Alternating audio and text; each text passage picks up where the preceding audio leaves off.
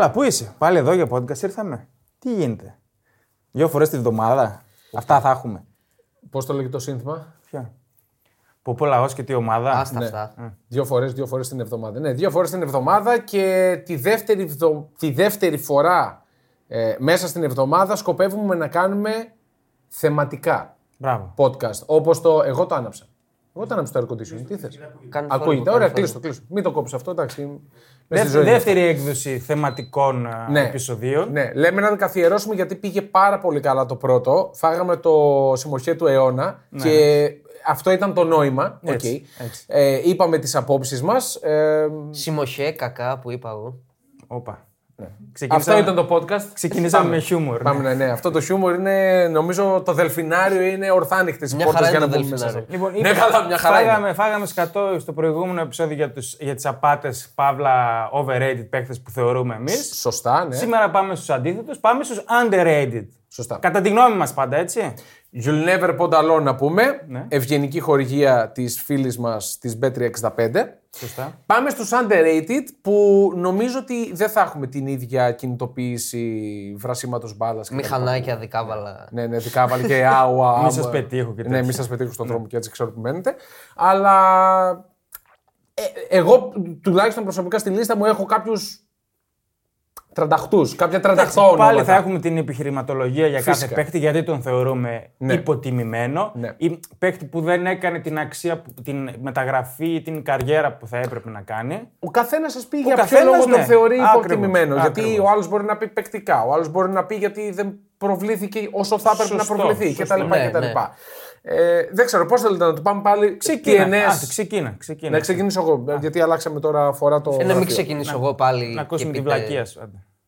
Αυτά που λέτε. Ευχαριστώ για τα καλά σας λόγια καταρχάς. Λοιπόν, τώρα πρώτος στη λίστα μου ένα πολύ βαρύ όνομα. Ναι. Πόσα κιλά? Όχι πολλά. Είναι ο Φίλιπ Λαμ. Ναι. Μεγάλος αρχηγός της Μπάγερν Μονάχου. Ναι, ναι. Ένας παίκτης ο οποίος όταν ξεκίνησε να βγαίνει στο προσκήνιο και τον παρακολουθούσε, έλεγα «ΟΚ, τίποτα που να πρέπει να κάτσω να τον αξιολογήσω και να τον δω».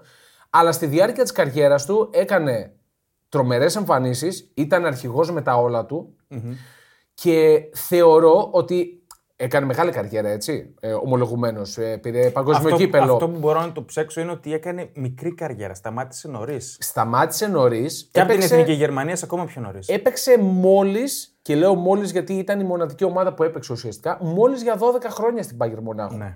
Από το 5 μέχρι το 17. Πότε σταμάτησε, μικρό σταμάτησε. Το 17 σταμάτησε. Πόσο ήταν? Τώρα είναι 39 χρονών. Οπότε σταμάτησε πάρα πολύ. 34 χρονών. Ναι. Είχε θέματα. Δεν γνωρίζω άμα είχε θέματα τραυματισμού. Τραυματισμού δεν είχε. Έπαιζε κάτι σταθερά. Νομίζω σταμάτησε στο πικ του, γιατί τον θεωρώ underrated ενώ έχει κάνει μια τόσο μεγάλη καριέρα. Με 8 πρωταθλήματα, με Champions League, με παγκόσμιο κύπελλο, με την Εθνική Γερμανίας.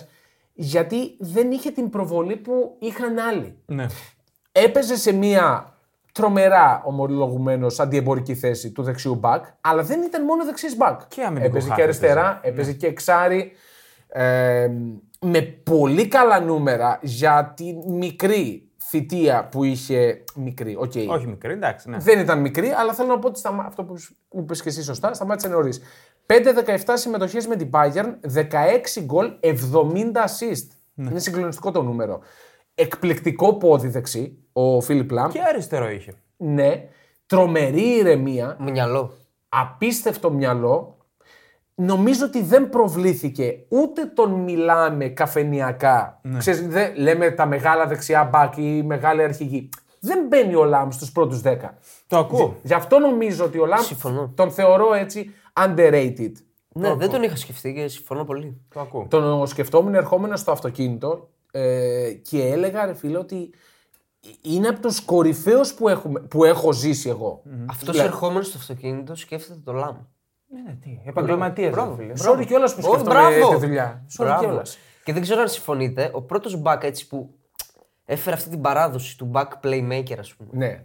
Ναι. Που μετά τον ακολούθησαν. Εντάξει, πολύ δεν ήταν ο πρώτος. Καταρχάς είναι κύμιχος συνεχιστής. Νομίζω εγώ σε πολύ υψηλό επίπεδο αυτόν θυμάμαι πρώτον να το κάνει. Ήταν και Βραζιλιάνοι. Ήταν πιο πριν από τη Βραζιλιάνη. Βραζιλιάνοι και ο τερματοφύλακας είναι playmaker στην Βραζιλία. Δεν λέω επιθετικό back, λέω playmaker. Αυτό... Ναι, να χτίσει το παιχνίδι από αυτόν. Okay. Πάντως ο Κίμιχ έχει τα φόντα να φτάσει τον Λαμ, έχει τα φόντα. Έχει κάνει μια κοιλιά. Να τον ξεπεράσει. Έχει κάνει μια κοιλιά. Είχε θέματα με τον κορονοϊό. Ναι, είχε πολλά θέματα και με την Μπάγερν. Επί κορονοϊού, επειδή δεν είχε κάνει το εμβόλιο, του είχαν βάλει πρόστιμο, πλήρωνε χρήματα. Και επίσης, είχε μια κόντρα με την Μπάγερν Μονάχο. Ο Κίμιχ πλέον νομίζω λογίζεται ως αμυντικός χάφ. Ναι, πλέον είναι εξάρι. Έχει αλλάξει θέση. Πλέον είναι εξάρι. Για να μην πω ότι ανεβαίνει πιο ψηλά. Τέλος πάντων. Ναι, εγώ έχω πει ότι συνολικά θα κάνει καλύτερη καριέρα. Πάμε στον δικό μου πρώτο. Θα πάμε σε μια μεγάλη καψούρα δικιά μου. Από μια ομάδα καψούρα, στον Φαμπιάν Γιάλα, τον Αργεντίνο το στόπερ. Οκ, ναι. Πέμπτος σε συμμετοχές με την Εθνική Αργεντινής. Μπροστά σε αυτά τα γατάκια που πήραν και παγκόσμιο πρωτάθλημα δεν είναι. Δηλαδή, καλά, δεν το συζητάμε τώρα. Ρομέρο, ναι. Δεν το συζητάμε. Ήταν... Αρχηγός μεγάλος τώρα ο Γιάλα. Ηγέτης, τεράστιο στόπερ. Δηλαδή, αρχές δεκαετία του 2000, για μένα ήταν στο επίπεδο των Νέστα Καναβάρο. Και δεν συζητιόταν. Όχι. Ήταν. Εγώ διαφωνώ, αλλά ήτανε. Ακούω ότι ήταν μέσα στο top ήταν 5, top 6. Τόσο μαχητικός, δεν ήταν ψηλό στόπερ, αλλά κέρδιζε τα πάντα στον αέρα. 1,77 ήταν ηγέτης. Στο ύψος μου δηλαδή. Ναι. Κοντός. Για στόπερ κοντός. Ναι, όμως βέβαια ήταν μια άλλη εποχή των στόπερ τότε. Δηλαδή έπαιζε ο κοντός με τον ψηλό. Δεν ήταν το θέμα ότι ήταν κοντός και είχε υστερούσει στον αέρα. Όχι, ήταν όχι. Πάρα πολύ αλματερός που λέμε. Ναι. Πάρα πολύ δυνατός με το κεφάλι, σκόραρε. Πηδηχτερός. Και ηγέτησε μία από τις καλύτερες άμυνες που έχουν κυκλοφορήσει τα τελευταία χρόνια, της Βαλένθια, εκείνης της ομάδας που ήταν εξαιρετική και με χαμηλό budget χτυπούσε τα μεγάλα κεφάλια της Ισπανίας. Πήρε δύο πρωταθλήματα και ένα Europa. Είχε την ταμπέλα του loser εκεί πέρα ο φίλος μου ο Έκτορας. Αφού έφυγε ο loser, πήρανε κάποια. Αυτό λέω, ναι. Απλά είχε την ταμπέλα και εκείνα τα δύο Champions League δεν κατάφερε να τα κατακτήσει. Με τον Μπενίτες. Ναι. Ναι, ο Αγιάλα δεν ήταν underrated στην Εθνική Αργεντινής γιατί ήταν βασικός τέλεχος αυτής. Ναι. Αλλά ναι, επίσης ένας παίκτης θεωρώ που δεν μπαίνει στο κάδρο των κορυφαίων των τελευταίων 20-30 χρόνων. Ούτε καν στη δεκάδα θα πω. Για μένα είχε μια πενταετία που ήταν, σου λέω, στα κορυφαία στόπερ του πλανήτη μαζί με Καναβάρο Νέστα τότε εκείνη την εποχή. Και ήταν και Αργεντινός και στην όψη. Είχε και το μαλλί το λιχτιασμένο και την κορδέλα αυτή τη μαύρη. Και τώρα ήταν και τέτοιο, βοηθός στους καλώνες. Ναι, ήταν βοηθός. Μαζί με τον Παμπλο Αϊμάρ, τον Βάλτερ Σάμουελ κτλ. Ωραία. Εσύ τι είναι, δεν τον πρόλαβες τον Αγιάλα. Το ξέρω, δεν τον θυμάμαι σαν αυτά που λες. Πάμε τον δικό σου. Πάμε στον δικό σου, ναι. Εγώ έχω πάει σε πιο πρόσφατους. Καλά, προφανώς. Αυτός που καθένας τι έχει ζήσει. Και ξεκινάω κι εγώ από καψούρα και παίκτη καψούρα και ομάδα καψούρα. Και είναι ο Τζίνι. What? Ο Τζίνι Βαϊνάλντουμ. Τζίνι Βαϊνάλντουμ. Τζίνι. Ωραία, ο Βαϊνάλντουμ.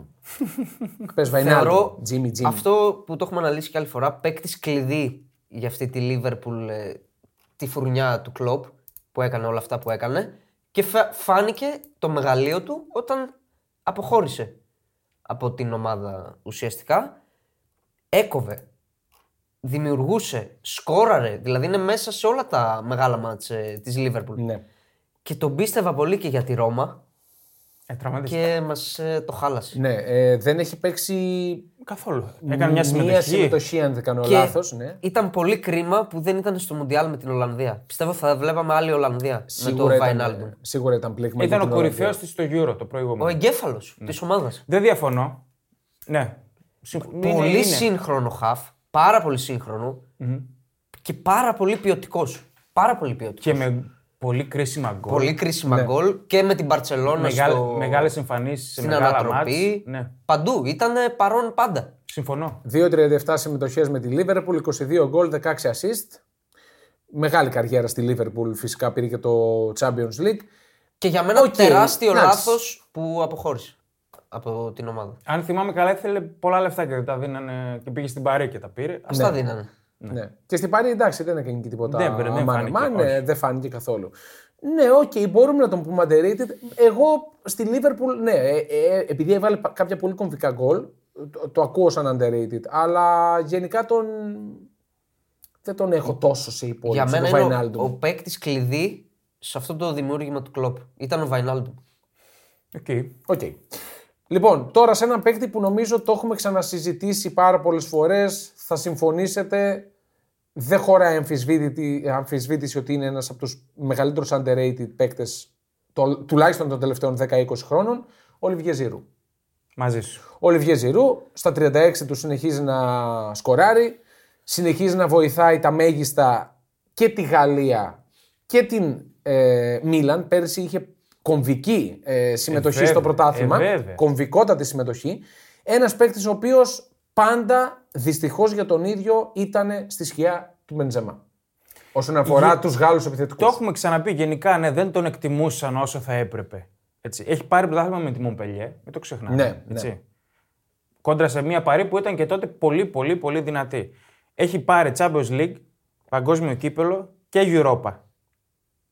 Ναι. Όλα τα έχει πάρει. Και είναι πρώτος σκόρερς στην Εθνική Γαλλία. Αυτό για μένα είναι το μεγαλύτερο του credit. Ναι. Δηλαδή είναι τρομερό ότι, ο Ζιρού είναι ο πρώτος σκόρερ. Σε μια εθνική που βγάζει επιθετικογενείς παίκτες ασταμάτητα.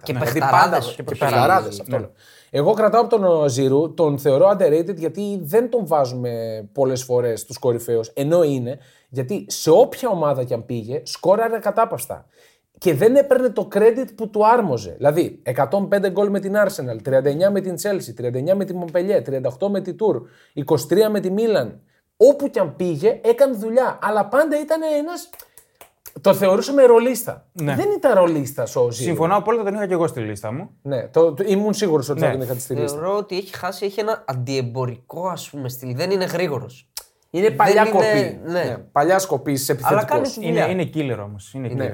Και σκοράρει, έχει πετύχει κάποια γκολ συγκλονιστικά έτσι. Δηλαδή σε στιγμιότυπα από τα καλύτερα γκολ των τελευταίων χρόνων είναι πάντα ο Ζιρού. Αρχικά αυτό το χτύπημα, σαν τακουνάκι, σε λίγο θα ονομαστεί Ζιρού αυτό το σουτ. Ναι. Αυτό το γκολ. Ναι. Θα συνεχίσω εγώ στην ίδια συνομοταξία, ίδια ηλικία, ίδια θέση, ίδια στοιχεία. Εντιν Τζέκο. Ναι, επίσης και ο Ζέκο. Από τα μεγαλύτερα φόρ του 21ου αιώνα. Να σου πω κάτι. Αν δεν ήταν Βόσνιος, θα μιλούσαμε διαφορετικά για τον Εντιν Τζέκο. Αλλά είναι Βόσνιος. Στα 36 του, πάλι βάζει ένα γκολ χθες στο Super Cup.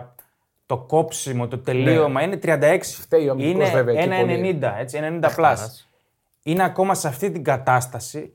Είναι καλύτερος και από τον Λαουτάρο και από τον Λουκάκο στην Ίντερ. Είναι ο καλύτερος επιθετικός της Ίντερ στα 36.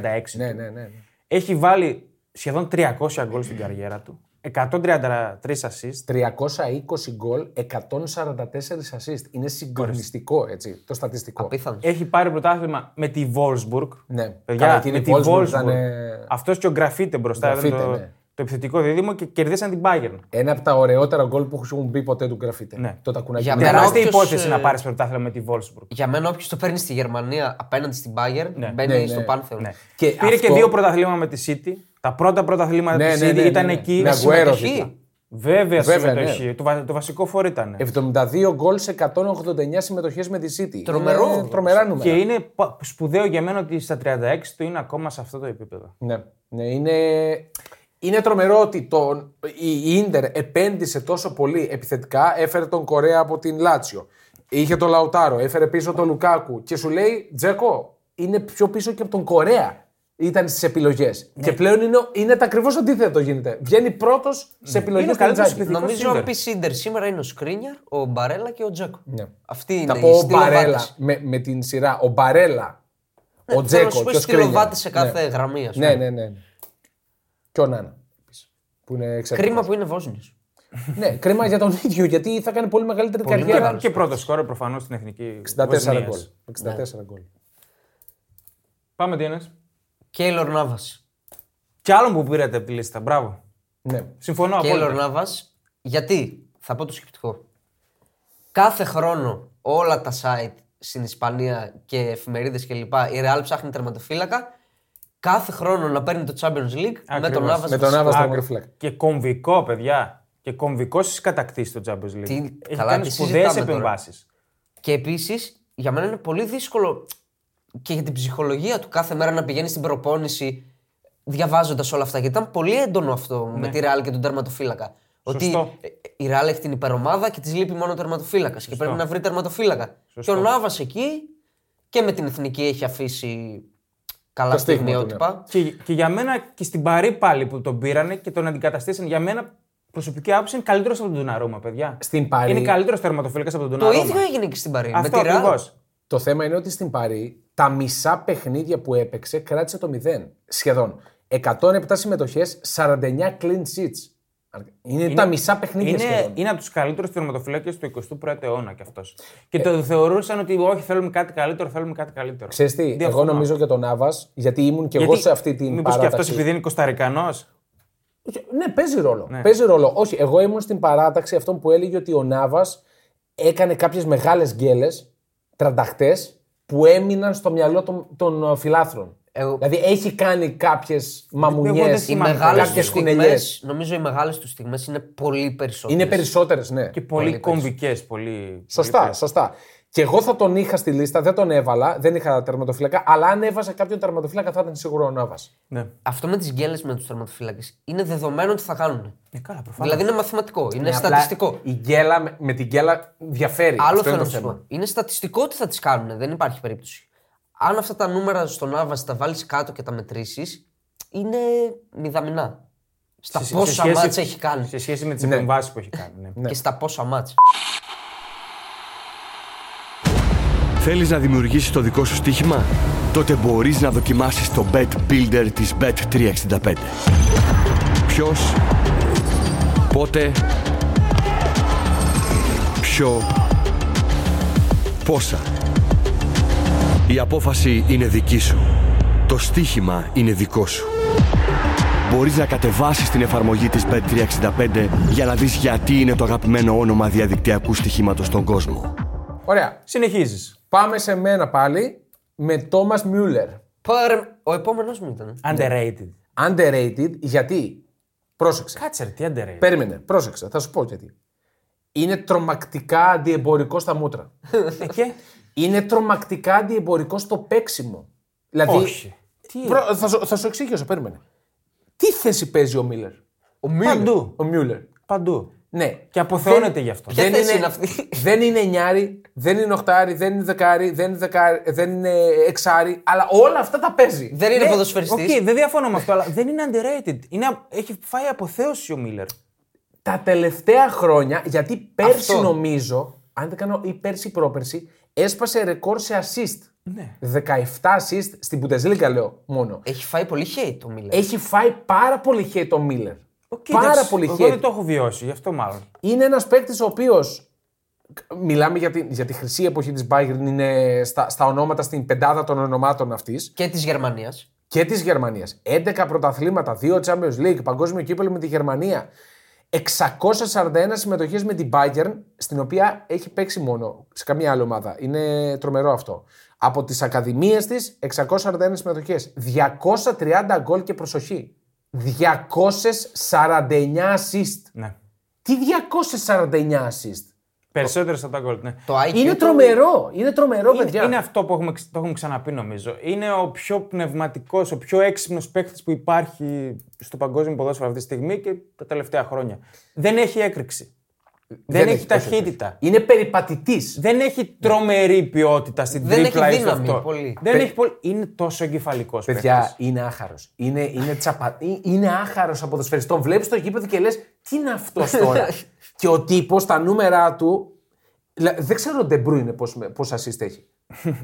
Θέλω να το δω έτσι, θα το δω από περιέργεια. Είναι τρομερά εγκεφαλικός. Ξέρει πού να βρεθεί, ξέρει τι να κάνει. Ναι, δεν είναι. Έχει παραπάνω μάτια, πιστεύω. Θεωρώ ότι είναι underrated γιατί κυρίως για την εμπορικότητα. Για τα μούτρα του, για το στυλ του, για τους πανηγυρισμούς του. Τρομερά χαβαλές, δηλαδή για όλο αυτό που λέμε. Είναι από τους κορυφαίους παίκτες των τελευταίων 20 χρόνων σίγουρα. Ναι, δεν διαφωνώ, αλλά και εγώ δεν τον θεωρώ underrated, δηλαδή τον είχα underrated. Εγώ θα τον θεωρούσα γιατί δεν έπαιρνε ποτέ τη λάμψη, την έπαιρναν όλοι τριγύρω. Και αυτός ήταν που πάντα δεν βγήκε ποτέ από αυτή την έπαιρνε τη λάμψη ο Λεβαντόφσκι. Έπαιρνε τη λάμψη.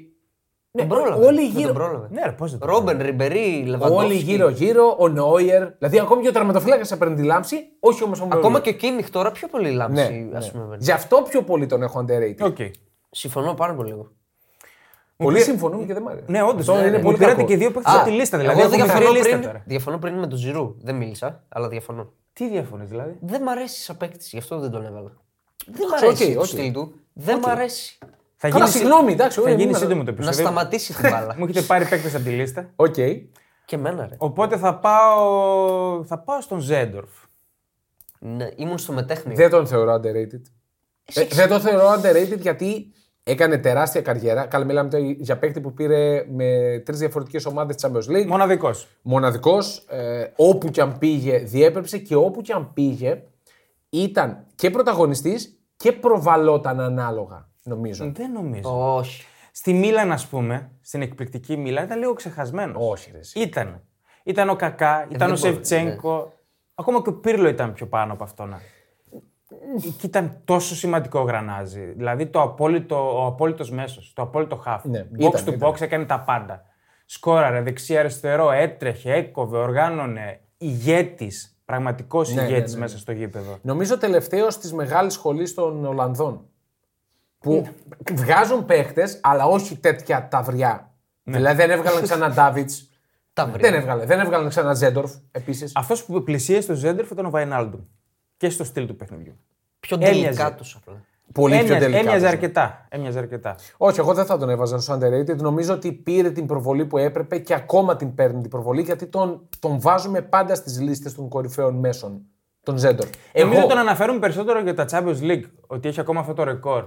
Νομίζω ότι τον εκτιμούμε το πόσο καλός παίκτης ήταν. Ήταν και νομίζω έχει μείνει στην ιστορία. Δεν αμφισβητεί κανείς αυτό το πράγμα για τον Ζέντορφ. Όχι, εγώ δεν θα τον έβαζα. Τον είδα γιατί έκανε ένα search. Τον είδα σε λίστα underrated.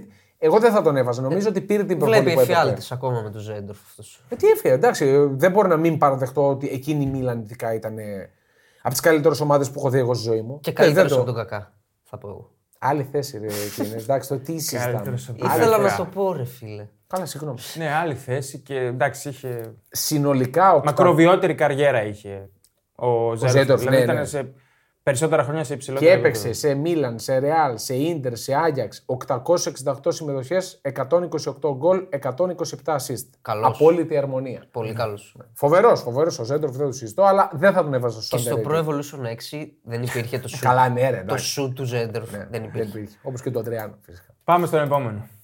Θα πω έναν που με έχει πονέσει, Πολάκης. Δυστυχώς. Και είναι ο Σαμουέλ Ετώ. Καλά. Όχι, δεν τον έβαζα στο underrated. Για το ίδιο σκεπτικό που λέγαμε πριν για τον Μίλλερ.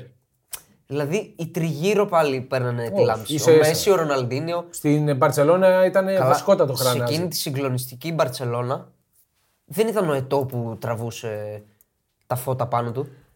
Ήταν ο Ροναλντίνιο αρχικά. Ο Τσάβι, ο Μέση. Εγώ πιστεύω ότι ο Ετώ και εκεί τραβούσε τα βλέμματα γιατί σκόραρε ακατάπαυστα και στην Ίντερ που πήγε. Ως θεωρητικά ξοφλημένος, πάλι σκόραρε. Στην Ίντερ ήταν λίγο ξεχασμένος. Φίλ τréble πήρε. Και βοήθησε για να πάρει το τréble. Δεν τον έχεις στο μυαλό σου ότι ήταν. Και ο Μουρίνιο τον χρησιμοποιούσε πολύ αμυντικά. Δηλαδή τον έβαζε αριστερά και έπαιζε πολύ άμυνα. Και την έκανε τη δουλειά. Μισό λεπτό. Ναι, προφανώς, εξαιρετικά. 102 συμμετοχές στην Ίντερ, 53 γκολ, 25 assist. Δεν τον έχεις όμως στο μυαλό σου σαν. Όχι, εγώ τον θυμάμαι στην Ίντερ να παίζει μια χαρά. Και εγώ εντάξει, underrated δεν τον έλεγα. Πεχταράς, αλλά underrated όχι. Θεωρώ ότι πήρε πολύ λιγότερο credit από αυτό που άξιζε. Και στο Καμερούν φοβερά πράγματα. Και σκόραρε και στους δύο τελικούς. Δεν είναι δύσκολο. Δεν είναι δύσκολο στο Καμερούν. Δεν είναι δύσκολο στο Καμερούν. Πάμε να παίξεις εσύ στο Καμερούν. Σκόραρε και στους δύο τελικούς. Υπάρχει ένα πρόβλημα τώρα στην εμφάνισή μου. Σκόραρε και στους δύο νικηφόρους τελικούς της Μπαρτσελώνα. Όταν οι άλλοι σήγησαν. Το 6 και το 9. Το 5 δεν έπαιρνε. 6 με την Arsenal το 6. Ωραία. Μένω σε επιθετικό. Εγώ. Αυτόν τον θεωρώ πραγματικά πάρα πολύ underrated. Ο Λουίς Μούριελ. Γιατί όπου κι αν πήγε, σκόραρε και δεν έκανε την καριέρα που θα έπρεπε, που θα μπορούσε να κάνει. Νομίζω ότι πού ήταν, να πάει δηλαδή ο Μούριελ. Θα μπορούσε να πάει αυτό και σε μια Αταλάντα λες. Ναι. Πιστεύω ότι ο Μούριελ είναι ένας από τους καλύτερους. Δηλαδή θα μπορούσε να παίξει στη Μίλαν βασικός. Ναι. Εννοείται. Δεν του συστώ. Έπαιξε ο Μπάκα στη Μίλαν. Στη Μίλαν έπαιξε ο Μπάκα. Στα χειρότερα της Μίλαν. Τα ίδια θα έκανε και ο Μούριελ. Μπράβο. Δεν το ξέρουμε αυτό. Αυτό που σας έλεγα και για τον Immobile. Και... εγώ νομίζω ότι θα έπιανε σε οποιαδήποτε ομάδα και αν πήγαινε από τις τρεις μεγάλες της Ιταλίας. Θεωρώ ότι είναι ένας από τους καλύτερους δεύτερους σε κλάση επιθετικούς. Να το πω έτσι, άντε. Δεν θα τον βάλω στην κατηγορία του Λεβαντόφσκι. Είναι, το πρώτο όνομα που διαφωνώ ψιλοκάθαρα. Τρώει μεγάλο άκυρο. Ναι. Διαφωνώ γιατί νομίζω δεν μπορούσε να πάει παραπάνω. Μη σου πω overrated. Όχι, overrated, εντάξει, υπερβολές. Για εκεί, για τα Αταλάντα νομίζω. Άντε ρε το λίγο τώρα. Αυτός έχει χάσει λεπτά από τον Μουρίλ, να ξέρεις. Καλά, πολύ πιθανό. Ναι, και εγώ τώρα που το σκεφτούμε μπορεί να έχω χάσει, ναι. Αυτός, πάμε σε σένα. Λοιπόν, το τελευταίο όνομα, γιατί μου έχει πάρει πολλά, θα επιστρέψω στην καψούρα μου την ομάδα, τη Βαλένθια, και θα πω τον Ρουμπέν Μπαράχα. Δεν ξέρω αν το θυμάστε. Αμυδρά, εντάξει. Ισπανός δεν ήταν. Ισπανός χαφ, ναι. Από τα σύγχρονα χαφ. Οχτάρι κλασικό. Σκόραρε. Οργάνωνε. Μάρκαρε. Ήταν πολύ δυνατός και πνευματικά και μέσα στο παιχνίδι. Και νομίζω δεν εκτιμήθηκε το πόσο κομβικός ήταν για εκείνες τις επιτυχίες της Βαλένθια. Ναι. Θα μπορούσε να πάρει μεταγραφή σε μεγαλύτερη ομάδα. Προς τη μήνυ του δεν το έκανε, έμεινε στη Βαλένθια. Πήρε και αυτός 2 πρωταθλήματα, ένα Europa και ένα κύπελο. Και ήταν και στην Εθνική Ισπανίας. Έπαιξε αρκετά εκείνα τα χρόνια. 43 συμμετοχές, 7 γκολ, ήταν βασικό γρανάζι σε μια Ισπανία βέβαια που δεν ήταν ακόμα στο πικ της. Ήταν τα προηγούμενα χρόνια. Ναι, δεν ήταν ακόμα στο πικ. Ήταν πλήρης χαφ. Ήταν καλός, δεξιά, αριστερό, είχε κεφάλι, είχε τα πάντα. Εντάξει, είναι σε εκείνη τη Βαλένθια, όπως είπες, του Έκτορ Ολ Κούπερ που θυμόμαστε κάποιους παίκτες με Διέτα, Αϊμάρ, ο Μπαράχα, ο Αγιάλα. Δηλαδή, τους θυμάσαι. Είναι σε εκείνη την συνομοταξία των παιχτών που τη βοήθησαν να. Απλά τους θυμάσαι, αλλά δεν θυμάσαι πόσο καλός ήταν. Όχι. Ήταν πάρα πολύ καλός. Ωραία. TNS. Θα πω πάλι έναν παίκτη από εκείνη τη City, που ξεκίνησε από εκείνη τη City του Τζέκο και συνέχισε πολλά χρόνια. Και είναι ο Ντάβιντ Σίλβα. Δεν είναι underrated. Underrated δεν είναι. Όχι. Στην Premier League τον θεωρούν θεό. Ναι. Πήρε το credit, το πήρε και με το παραπάνω ο Ντάβιντ Σίλβα. Τον είχα πολύ καψουρευτεί. Μικρός μάγος, πραγματικά. Πιστεύω έπρεπε να πάρει μεγαλύτερο. Όχι. Έχει πάρει πολύ credit στην Αγγλία. Και στην Ισπανία κομβικός. Και στην Ισπανία, ναι. Πολύ καλός παίκτης. Εντάξει. Όχι, underrated δεν τον έβαζα. Όχι, αλλά μιλάμε για μάγο, έτσι. Μάγος, πολύ καλός. Και στη Σοσιαδάδ δεν είναι κακός. Και αυτός από τη Βαλένθια ξεκίνησε. Στη Σοσιαδάδ δεν είναι κακός. Δεν τον έχω παρακολουθήσει. Έχει μεγαλώσει κιόλας. Δεν τον έχω παρακολουθήσει στη Σοσιαδάδ, όχι. Τα κάνει αυτά που πρέπει να κάνει. Δεν το θεωρώ underrated. Ναι. Δεν διαφωνώ ότι είναι παιχτάρα, αλλά δεν είναι underrated. Τον θεωρώ πολύ top class παίκτη. Έπρεπε να είναι. Πώς να το πω. Όταν μιλάμε για τους κορυφαίους. Να τον λέμε αυτόν τον παίκτη. Εντάξει. Μιλάμε για πολλά χρόνια στη City, έτσι. Ναι, okay. Σε City τώρα που έφερνε όποιον ήθελε. Σωστά, εντάξει, okay. Σε αυτό δεν διαφωνώ. Και ο Γκουαρδιόλα τον είχε πάντα εκεί. Εντάξει, ήταν κοψιά Γκουαρδιόλα τώρα. Νομίζω είναι ο αντίστοιχος Βαϊνάλντουμ του Κλοπ. Ο Σίλβα για τον Γκουαρδιόλα. Okay. Πάνω του έχτισε αυτή την αυτοκρατορία. Ναι. Τη μίνι αυτοκρατορία. Και σαν ο Ντεμπρούινε να είναι ο διάδοχος. Διαφορετικό στυλ. Πιο πολύ ο Μπερνάρντο Σίλβα. Άλλαξε και η City, έτσι. Ο Μπερνάρντο Σίλβα είναι ο διάδοχος του. Ναι, περισσότερο. Συνέπεσαν αυτοί. Νομίζω συνέπεσαν και μαζί. Εγώ τώρα θα πω έναν παίκτη ο οποίος καλά ανδιαφυσβήτητη την καριέρα που έχει κάνει, αλλά όταν μιλάμε για μέσους, πάντα θυμόμαστε δεν θα τον έχουμε πρώτο. Εγώ θα τον έβαζα και πρώτο. Αντρέα Πίρλο. Γιατί, πρόσεξε. Δεν είναι underrated το Πίρλο. Θα πω underrated με ένα τεράστιο γνώμονα. Στα 32 του, ναι, η Μίλαν του είπε ξόφλησες. Ναι. Είναι δηλαδή αυτή είναι μια ιστορία που μπορεί να μην τη ξέρουν κάποιοι που μας ακούν. Στα 32 του η Μίλαν του είπε είσαι ξοφλημένος, φεύγεις ελεύθερος. Και τον νευρίασε λίγο. Late bloomer ήταν, έτσι. Ήταν late bloomer, πολύ σημαντική η συνεισφορά του Μπάτζιο στην καριέρα του Πίρλο. Έμαθε δίπλα στον Μπάτζιο, στην Πρέσια. Αλλά εγώ μένω σε αυτό το γεγονός ότι πώς γίνεται ένας οργανισμός όπως η Μίλαν, που δηλαδή στα 90s, early 2000s ήταν η κορυφαία, Πώς γίνεται αυτόν τον άνθρωπο να του πεις φύγε στα 32. Τεράστιο λάθος, αλλά δεν είναι underrated. Εντάξει, πήρε πάρα πολύ hype τα τελευταία χρόνια. Πάρα πολύ hype. Τον αποθέναν ο μαέστρος και ο μαέστρος. Ναι, τα τελευταία χρόνια. Γιατί... Πότε, όταν πήγε στη Γιουβέντους. Ναι, okay. Και την ανέβασε και την πήρε 9 πρωταθλήματα. Δηλαδή τη βοήθησε να φτάσει αυτή, στα 9 πρωταθλήματα. Εκεί έκανε και το πικ του. Έκανε το πικ του, ναι. Και από τότε άρχισες να τον βλέπεις τον Πίρλο σε διαφημίσεις, ναι. Σε πρόμο. Ήταν παντού κάποια χρόνια. Αρέσει. Δεν είναι underrated το Πίρλο τώρα. Εγώ τον θεωρώ underrated. Δηλαδή, εγώ πιστεύω ότι. Όχι, δεν είναι underrated. Μέχρι να πάει στην Γιουβέντους δεν είχε πάρει αυτό το hype που θα έπρεπε να πάρει. Δηλαδή. Διαφωνώ. Διαφωνώ. Δεν διαφωνώ με την ποιότητα του, τεράστιος παίκτης, αλλά δεν είναι ένα underrated. Είναι ο τελευταίος αυτής της σχολής των μαέστρων. Ναι. Δηλαδή δεν θα ξαναβγούν τέτοιοι παίκτες. Είναι ο τελευταίος των Μοϊκανών, κυριολεκτικά. Προπονητής στην Καραγκιουμρούκ.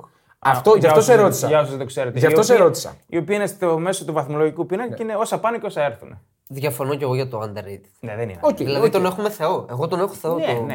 Ναι. Τον έζησε στο πικ του όμως. Γι' αυτό. Και στη Μίλαν τον έζησε. Και επέκτησε επίσης ο Πίρλο, ο οποίος εκδιώχθηκε από την Ίντερ. Τον διώξαν απλά. Πήγε στη Μίλαν έκανε παπάδες, τον εκδίωξε η Μίλαν, πήγε στην Γιουβέντους έκανε παπάδες. Υπάρχουν πολλά. Ναι, οκ. Άλλο αυτό, εντάξει. Λοιπόν, εγώ ένα τελευταίο έχω, παιδιά, τον οποίο ήταν και επιλαχώντας, αφού μου πήρατε τόσα ονόματα από τη λίστα. Θα πάω στον Μπεν Γεντέρ, της Μονακό το φόρ. Ήμουνα στο τέτοιο να τον βάλω, λόγω FIFA. Ξέρουν αυτοί που ακούνε. Ναι, στο FIFA ήταν cheat. Πέρυσι, πρόπερσι. Και είναι ακόμα. Χαραμίζεται στη Μονακό. Μπορεί να παίξει σε οποιαδήποτε ομάδα του πλανήτη ο Μπεν Γεντέρ. Νομίζω μένει για τα λεφτά. Δεν ξέρω αν μένει για τα λεφτά. Του αρέσει πολύ, δηλαδή, πιστεύω και έχει επαναπαυθεί. Παντού μπορεί να παίξει. Είναι τόσο ωραίος φόρ, τόσο γλυκός, έχει τόσο ποιοτικές κινήσεις, δεξιά, αριστερό. Υδραυλικός, στρίβει, ωραία, κόβει. Είναι καταπληκτικός. Πεχτούρα. Και χαραμίζεται στη Μονακό. Χαραμίζεται. Αυτό χαραμίζεται είναι η μία πλευρά του νομίσματος. Στην Εθνική Γαλλία ήταν στην αποστολή. Όχι. Εντάξει, σκάνδαλο. Θα μας ακούει τώρα που κάναμε μπαλκόνι εκεί στο Μονακό, στο Μοντε Κάρλο. Να πούμε Αϊμπάν. Και θα λέει ναι, χαραμίζομαι. Χαιρετισμούς. Να πούμε Αϊμπάν. Θα είναι εκεί με το μετρητή. Εγώ νομίζω ότι επειδή ακούστηκε για πάρα πολλές ομάδες ο Μπεν Γεντέρ, και δεν πήγε σε καμία από αυτές, έτσι. Τουλούζ, Μονακό. Και Σεβίλη. Πέρασε και Σεβίλη. Ναι. Εγώ πιστεύω ότι ψιλοβολεύεται. Ναι, σίγουρα. Δηλαδή δεν θέλει να κάνει το βήμα. Είναι μια πλούσια ομάδα. Ναι, αλλά θέλω να πω ότι δεν τον βλέπω να έχει βλέψεις, να πάει κάπου να δοκιμαστεί πολύ έντονα. Δεν ξέρω. Πάντως την ποιότητα που έχει μπορεί να κάνει διαφορά και στην Premier League για μένα. Είναι πολύ ωραίος. Σφήνας. Είναι καλός. Εντάξει, okay, δεν διαφωνώ. Καλός παίκτη. Δεν τον έβαζα στο underrated. Όχι. Okay. Δεν τον έβαζα στο underrated. Okay. Θα πω center-for. Ναι. Ανάμεσα από τις επιλογές μου, θα πω center-for, τον οποίο τον έχω καψουρευτεί άσχημα τελευταία. Όπα. Από ποια άποψη? Και είναι ο Μητρογκόλ. Ποιος Μητρογκόλ? Ο Μητρογκόλ. Όχι. Ο αληθινός Μητρογκόλ. Ο Μίτροβιτς. Ναι, είναι underrated ο Μίτροβιτς. Θεωρώ ότι πρέπει να φύγει τώρα από τη Φούλαμ. Μεγάλος είναι ο Μίτροβιτς. Δεν υπάρχει αυτός ο παίχτης. Είναι... Δεν έκανε το βήμα όμως την καριέρα του, ρε φίλε. Αν με τα μάτια μου έχω δει πιο killer παίχτη. Ναι, ειδικά φέτος κάνει τρομερή σεζόν. Γιατί πέρσι? Στην Championship, νομίζω έβαλε πάνω από 40 γκολ πέρσι. Κοίτα, στην Championship ο Τσούπα Ακπομ είναι με 25 γκολ. Πρώτος. Δηλαδή κατάλαβες τώρα πώς το θέτω. Δεν αμφισβητώ το Μίτροβιτς. Καλό το επίπεδο της Championship, αλλά είναι Championship. Αυτό κι εγώ αυτό πιστεύω. Ξέρεις τι, είναι και αυτός λίγο τρελός. Δεν ξέρω αν μπορεί να πάει σε μεγάλη ομάδα. Δεν είναι λίγο τρελός. Στην καριέρα του δεν πήγε σε μεγάλη ομάδα. Εκτός άμα θεωρούμε τη Newcastle μεγάλη ομάδα. Εγώ δεν τη θεωρώ μεγάλη ομάδα. Εγώ τη θεωρώ. Εντάξει. Αλλά εντάξει, δεν είναι ομάδα που έχει να πάρει τίτλο από το 60 τόσο. Ναι. Είχε επίσης ο Μίτροβιτς προτάσεις και από τη Real είχε πριν λίγα χρόνια. Δηλαδή έτσι γράφτηκε. Για μένα νομίζω τώρα ο Μίτροβιτς είναι στα καλύτερά του. Δηλαδή δεν έχει σχέση η ηλικία. Είναι και σωματικά είναι στα καλύτερά του. 28 είναι, δεν είναι μεγάλο. Εγώ τον είχα για 30. Ναι, εγώ. 28 χρόνια. Στα καλύτερά του πρέπει να φύγει. Πρέπει να πάει να παίξει. Νομίζω ότι δεν ξέρω αν μπορεί να αντέξεις έτσι πιο βαριά φανέλα και την πίεση. Έχω πολύ την περιέργεια να τον δω. Θεωρώ έχει το χαρακτήρα για να αντέξεις. Δεν έχει κάνει πρωταθλητισμό. Όχι. Δεν είσαι περίεργο όμως να το δείτε.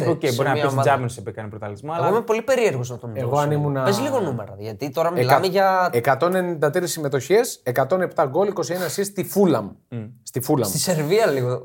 Στη Σερβία είναι 79 συμμετοχές και 52 γκολ. Οκ, αναμενόμενα στη Σερβία. Παιδιά, αναμενόμενα δεν είναι αυτά. Πώς δεν είναι αναμενόμενα. Εντάξει, οκ, δεν θα θυμάμαι αυτά τα γκολ. Τώρα μπορεί να έχει βάλει και ένα 20 με Σαν Μαρίνο και Μάλτες τώρα. Αυτά τα γκολ είναι αλλοιωμένα με τις εθνικές. Νομίζω έχει έρωτα με τα δίχτυα. Ωραία. Εγώ αν ήμουν στη θέση του, επειδή είναι πολύ οξύθυμος και το έχει δείξει πολλές φορές αυτό, θα γινόμουν legend στη Fulham. Δεν είχε μαλώσει με τον Καμαρά. Με τον Αμπουμπακάρ Καμαρά για ένα πέναλτι. Δεν ξέρω, με πολλούς έχει μαλώσει. Γενικά μαλώνει ο Μίτροβιτς. Εγώ θα έμενα στη Fulham και θα γινόμουν legend. Κρίμα για τους άλλους που μαλώνουν με τον Μίτροβιτς. Θα πω εγώ. Είναι και ντούκι, ρε φίλε. Είναι λίγο τρομακτικός ο. Τρώει μία πίτσα μετά από κάθε μάτς. Καλά, εντάξει, αυτό. Εσύ τώρα αυτή είναι άλλα κορμιά. 1,89 είναι. Δηλαδή, άμα δεν φάει αυτός μια πίτσα. Εμείς τρώμε μια πίτσα. Μετά από το mini football 5-5, δηλαδή αυτός δεν φάει. Δεν μας ενδιαφέρει αυτό. Απόλυτα έχεις δίκιο. Λοιπόν, τώρα, επειδή έχουμε φτάσει λίγο σε σημείο που. Εγώ δεν έχω κάτι άλλο. Ωραία. Θα πω εγώ κάποιους. Ονομαστικά. Και εγώ θα πω. Λοιπόν.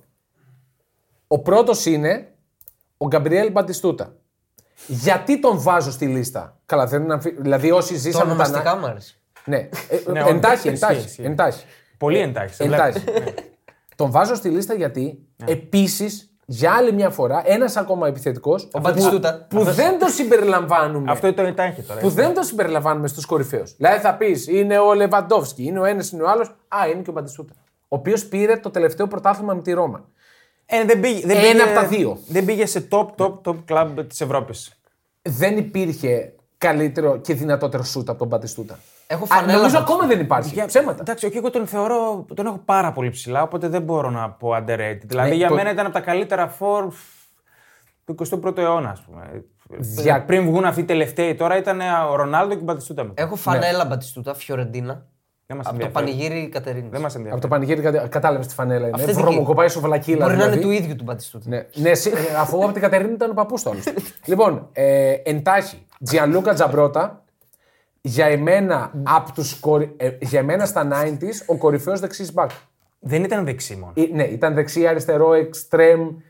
Και τσίτ στο μάνατζερ. Αυτό είναι το εντάχει. Τσίτ στο μάνατζερ. Έπαιζε 4 θέσεις, παιδιά. Εντάχει. Όλα τα άκρα. Στην κορυφαία ενδεκάδα του 90s και των early 2000s. Και στον εθνικό ύμνο της Ελλάδας. Μπράβο, ακριβώς. Πολύ σωστό. Ζανέτη. Δεν είναι underrated το Ζανέτη. Συμφωνώ. Δεν είναι underrated. Όχι, είναι καμία σχέση. Όχι, θεός είναι ο Ζανέτη, παιδιά. Ο Ζανέτη είναι. Θεός είναι. Δεν είναι underrated. Άλλα δύο ονόματα. Παόλο Μοντέρο, γιατί τον βάζω underrated. Γιατί όλοι λέγανε τρώει κόκκινες, τρώει...